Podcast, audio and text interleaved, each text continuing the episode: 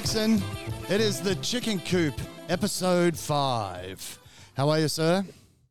Well, we're lucky to be alive. Toot toot, here we go. Toot toot, motherfucker. We are back. How you going, buddy? Yeah, had a great week. Just been up in Bendigo all day today and uh, looking forward to the next couple of days. Oh, what have you been doing up in Bendigo, mate? Uh, flu vaccinations are up there at, uh, at uh, the Bendigo Racing Club and also at the Bendigo Club and uh, doing a number of them all over Melbourne all this week. How do you how do you sort of get connected with that? How do you end up in these places? Do they they just find you online? What do they do?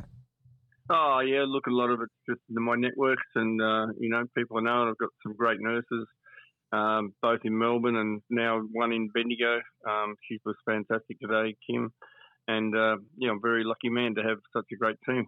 It sounds like it, mate. Hey, it's been a uh, it's been a massive week. Lots of lots of things happening. Lots of big stories. Lots of you could call them big results. But uh, let's uh, let's have a bit of a look through the uh, the week that was in round eight on Friday night. We had uh, the Carlton Blues through the Brisbane Lions. Lions beat them uh, hundred to seventy four. What was your your take on that game, mate? I think the biggest take out of it was one two things. One, Brisbane I thought looked way better than I thought they did last year and certainly look capable of playing in the grand final at this stage. Not saying they will, but they certainly played, showed me that they've got a lot of maturity about them this year. And look, Carlton, I don't read a lot into it like everybody else because look at every team that's gone to Perth and come back, how they've performed the next week. Um, and they went to Perth the week before. They come back. The long flight, when your body's not used to it, takes its toll, and they looked exhausted in the second half. Yep. Yeah, that could be certainly playing a factor into it. Uh, on Saturday, we had the Tigers and the West Coast Eagles. The Tigers gave them a thumping, 104 to 58. Yes, I put that in my worst 10 games of all time, and the other six were actually the six that followed, basically. What, why would you? Why would you? What What was the specifics of nature of that game that, that really uh, got up your nose? Atrocious kicking for goal in the first half, and just can't even hit a teammate ten metres away. I mean, where's the game got to? I I, I would love to go to a press conference after the game, and I'd ask two questions that the media have never asked. One, explain to me, as a spectator who's watching the game or a member of a club, why you play this ridiculous going round and round in circles, handballing backwards, handballing 20 times, and then kicking to a, a um, pack of players. Why wouldn't you kick it out into space so at least if it bounces in front of your teammate, he can run onto it, or he gets it on his feet or on his chest? Um, and please explain to me this how do you reckon you coach today? Not one media person in 150 years has asked the coach, How do you think you coach today? Yeah. It's the most obvious question to me, and it never gets asked.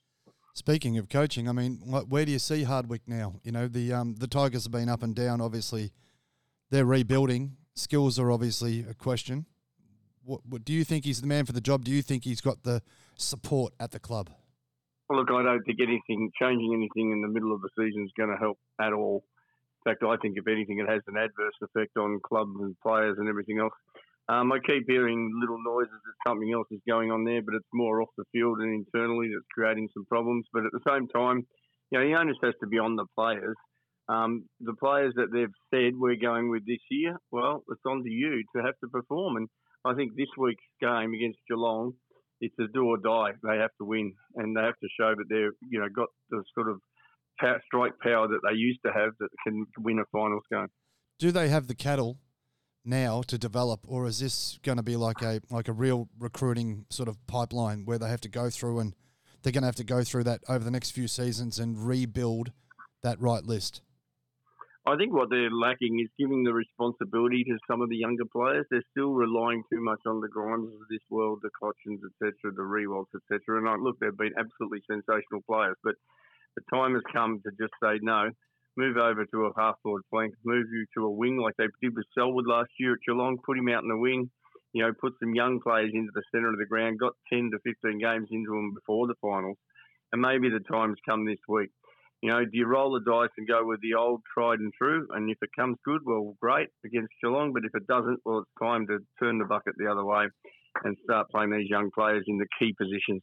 But in this day and age, can a coach risk his season because I mean at the end of the day if you if you know okay we're not going to win the flag this year with with our list or with our skill or whatever it's going to be Now, what I'm going to do is I'm going to push some of these inexperienced players into sort of more sort of semi leadership roles, push my leaders into mentoring positions.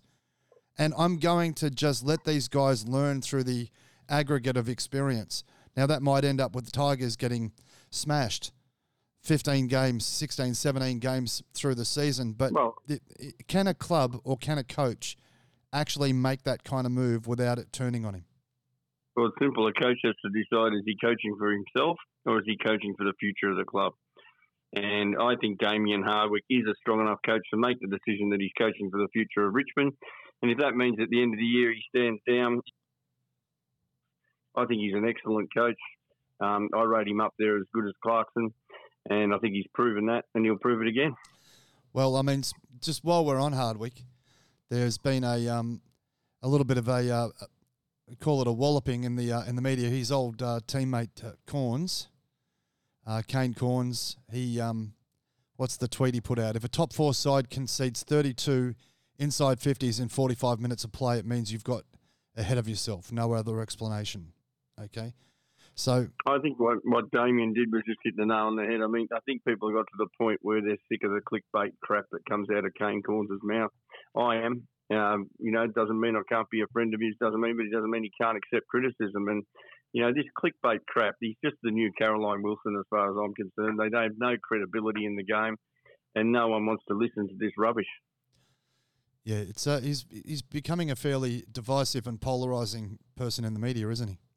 But he loves it, like Caroline Wilson. They love the hate. They love it. They see that as a slap on the back and everything else. I see it as doing nothing for the game. I don't see that there's any credibility what he's saying in respect to just bagging people all the time. How about you come out and actually say this week, I thought the best young kid I saw on the weekend was this. I thought the development I saw in this, this team was the great. You know, say some positive things for once. Yeah, Yeah, well, I mean, I guess it's uh, bad news sells, eh? Yeah, Um, that's it. so, um, you know, moving on from that game, we had the uh, Cats playing the Crows. The Cats gave them a bit of a bit of a touch up, ninety-eight to 72, 26 point margin. Cats are holding pretty strong.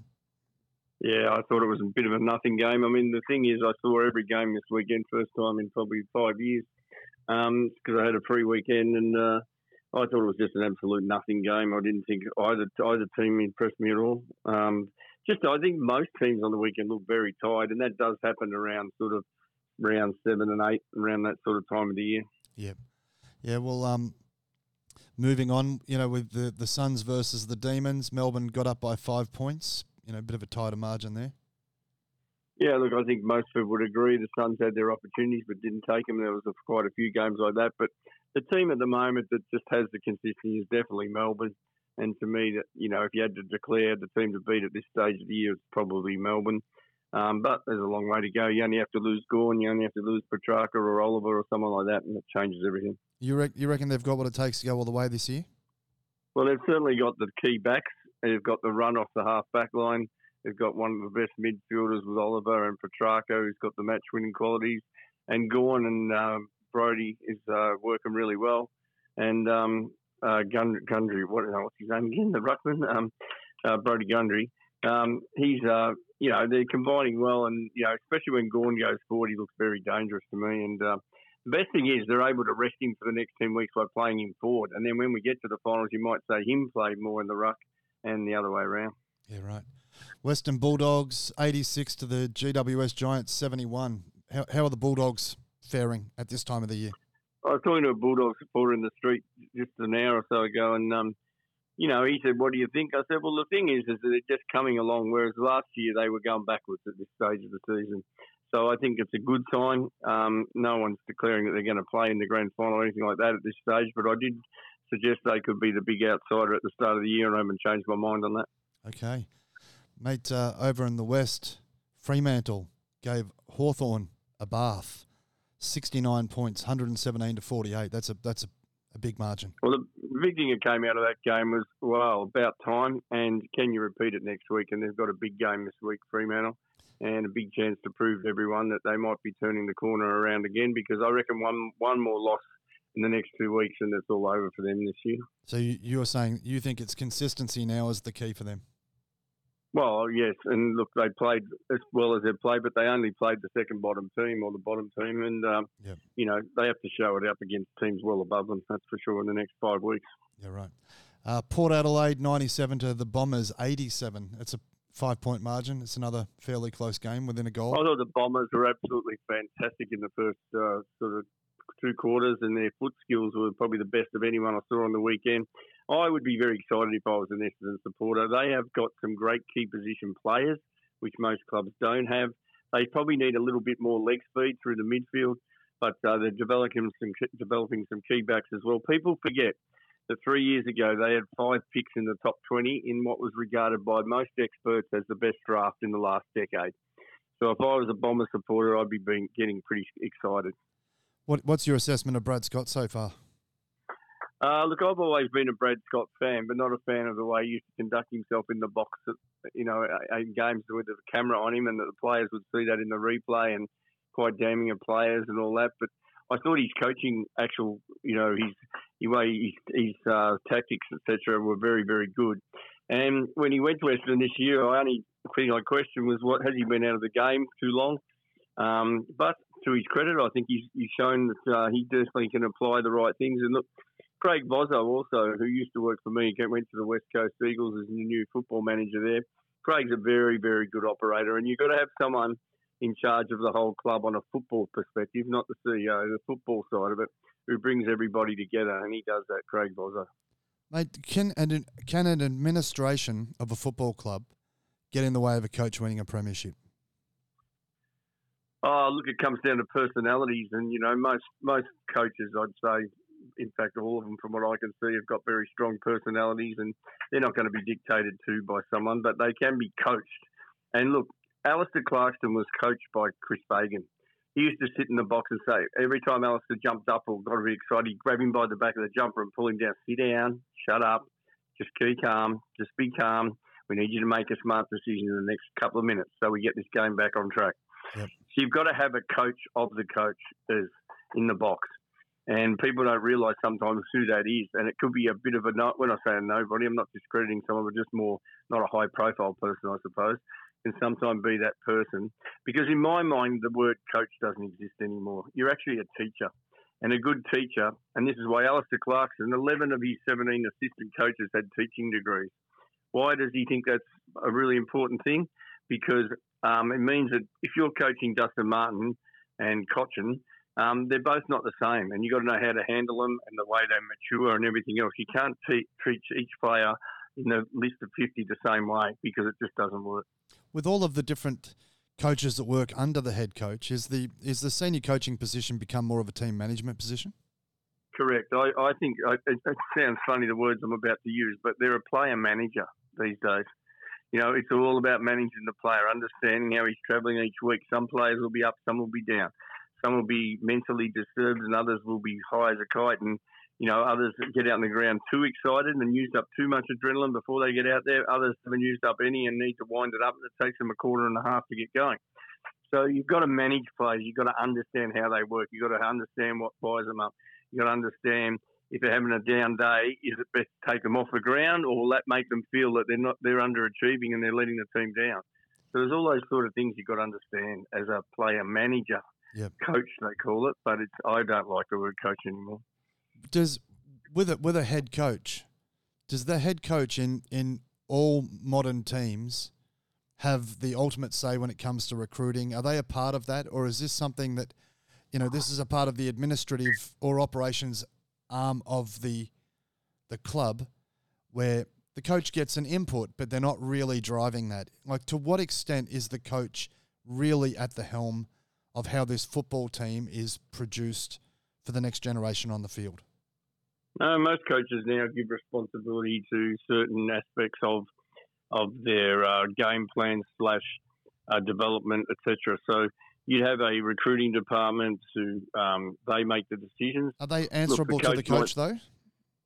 Um, no, not necessarily. okay. In fact, most people would be surprised these days. It's the other way around. Yeah, right. That that they make the decision because that's what their job is. Otherwise, why would you have them in the job? If the coach is going to say recruit this player, he hasn't even seen him play, doesn't know where he plays, doesn't know what he does, then how can you have decision makers who, who are put in that in that position of um, you know, player recruitment.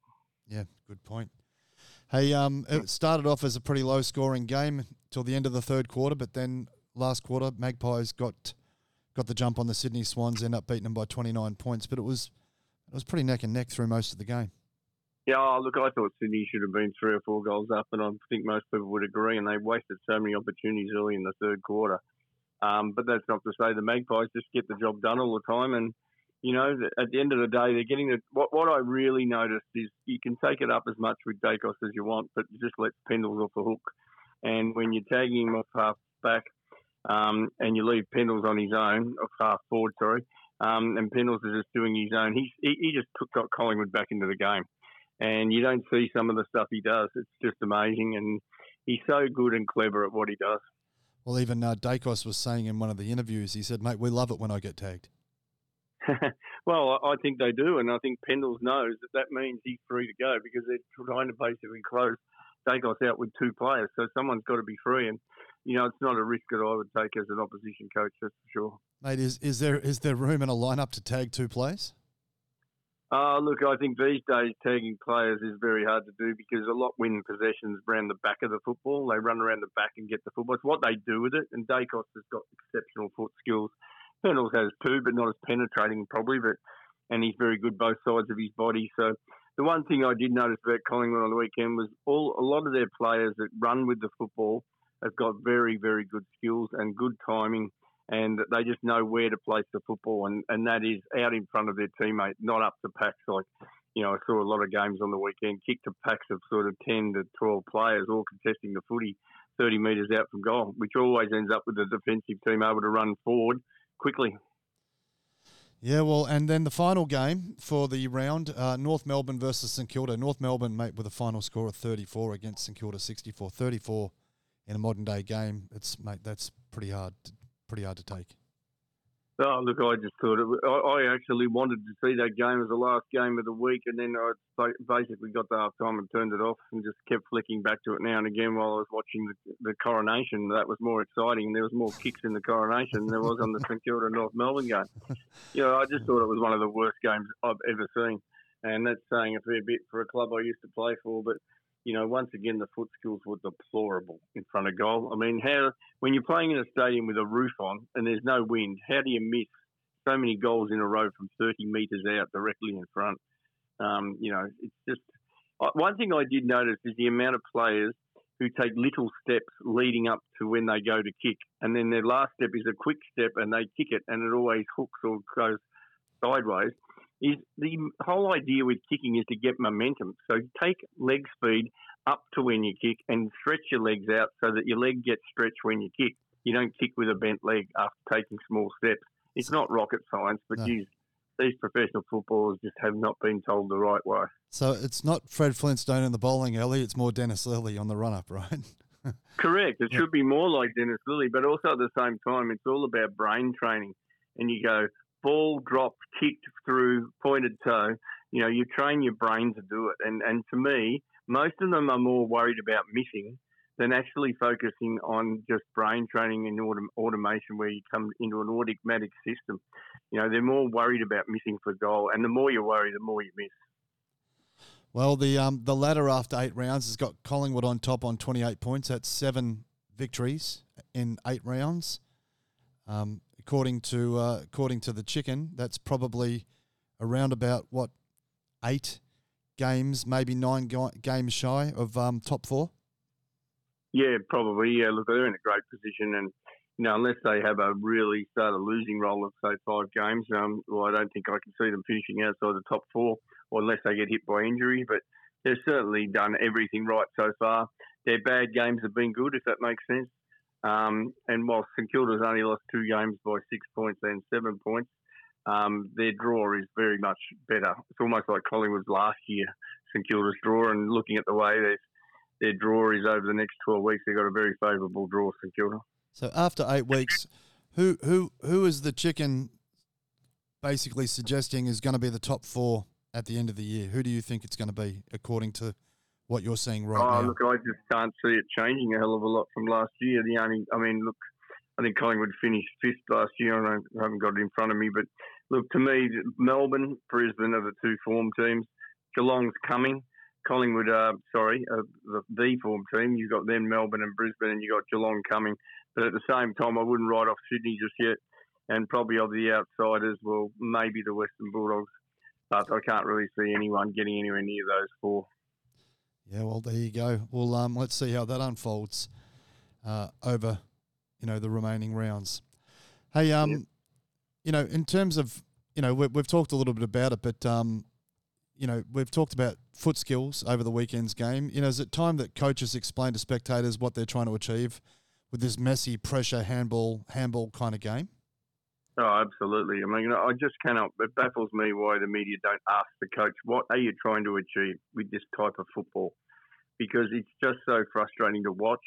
Um, clearly, the best team in the competition, Collingwood, goes forward quickly, doesn't go round and round in circles very rarely. Or if they do flick a handball back, it goes straight forward the next one they run and carry the football and they put the ball out in front of their teammate. And it's just not happening. And, you know, the other big thing I'm disliking at the moment, watching games over the weekend, is this fake crowd noise from the broadcasters. Oh, it does my head in. Yeah, what is you this? know, this over exaggerated ball when it's not the real crowd. It's just this fake crowd noise all the time. And uh, I can't stand it. Yeah, I mean, it's uh, it's almost like canned laughter. Oh, absolutely. Yeah, you're spot on. Mate, um, Buddy was getting a bit of a belting from the crowd. It it's sort of almost a little bit reminiscent of um, Adam Goodes, you know, when he played for Sydney. Yeah. You know.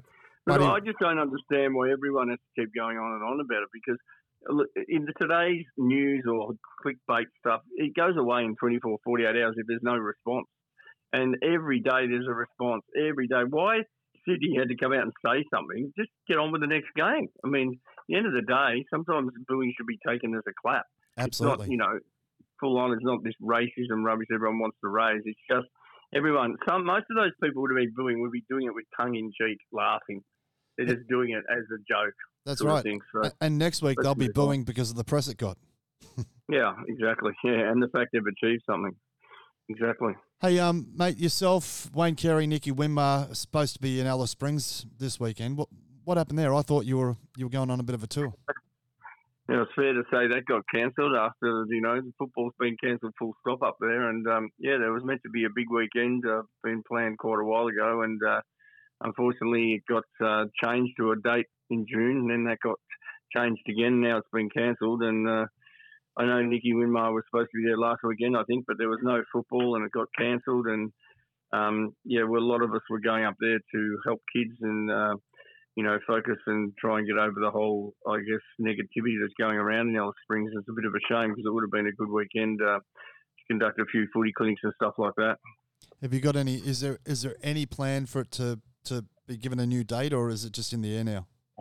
No, it's not going to happen this year. That's for sure. And uh, you know, I have read where the AFL are now considering moving the GWS Melbourne game from there, but that is just another smack in the cheek for young kids up there who are struggling at the moment with parents who are struggling, and you know, it's, it needs some sort of incentive for these kids. And you know, the worst thing you can do is take away something that was going to put a smile on their face and make them happy. Yeah, yeah, that's uh, an unfortunate situation.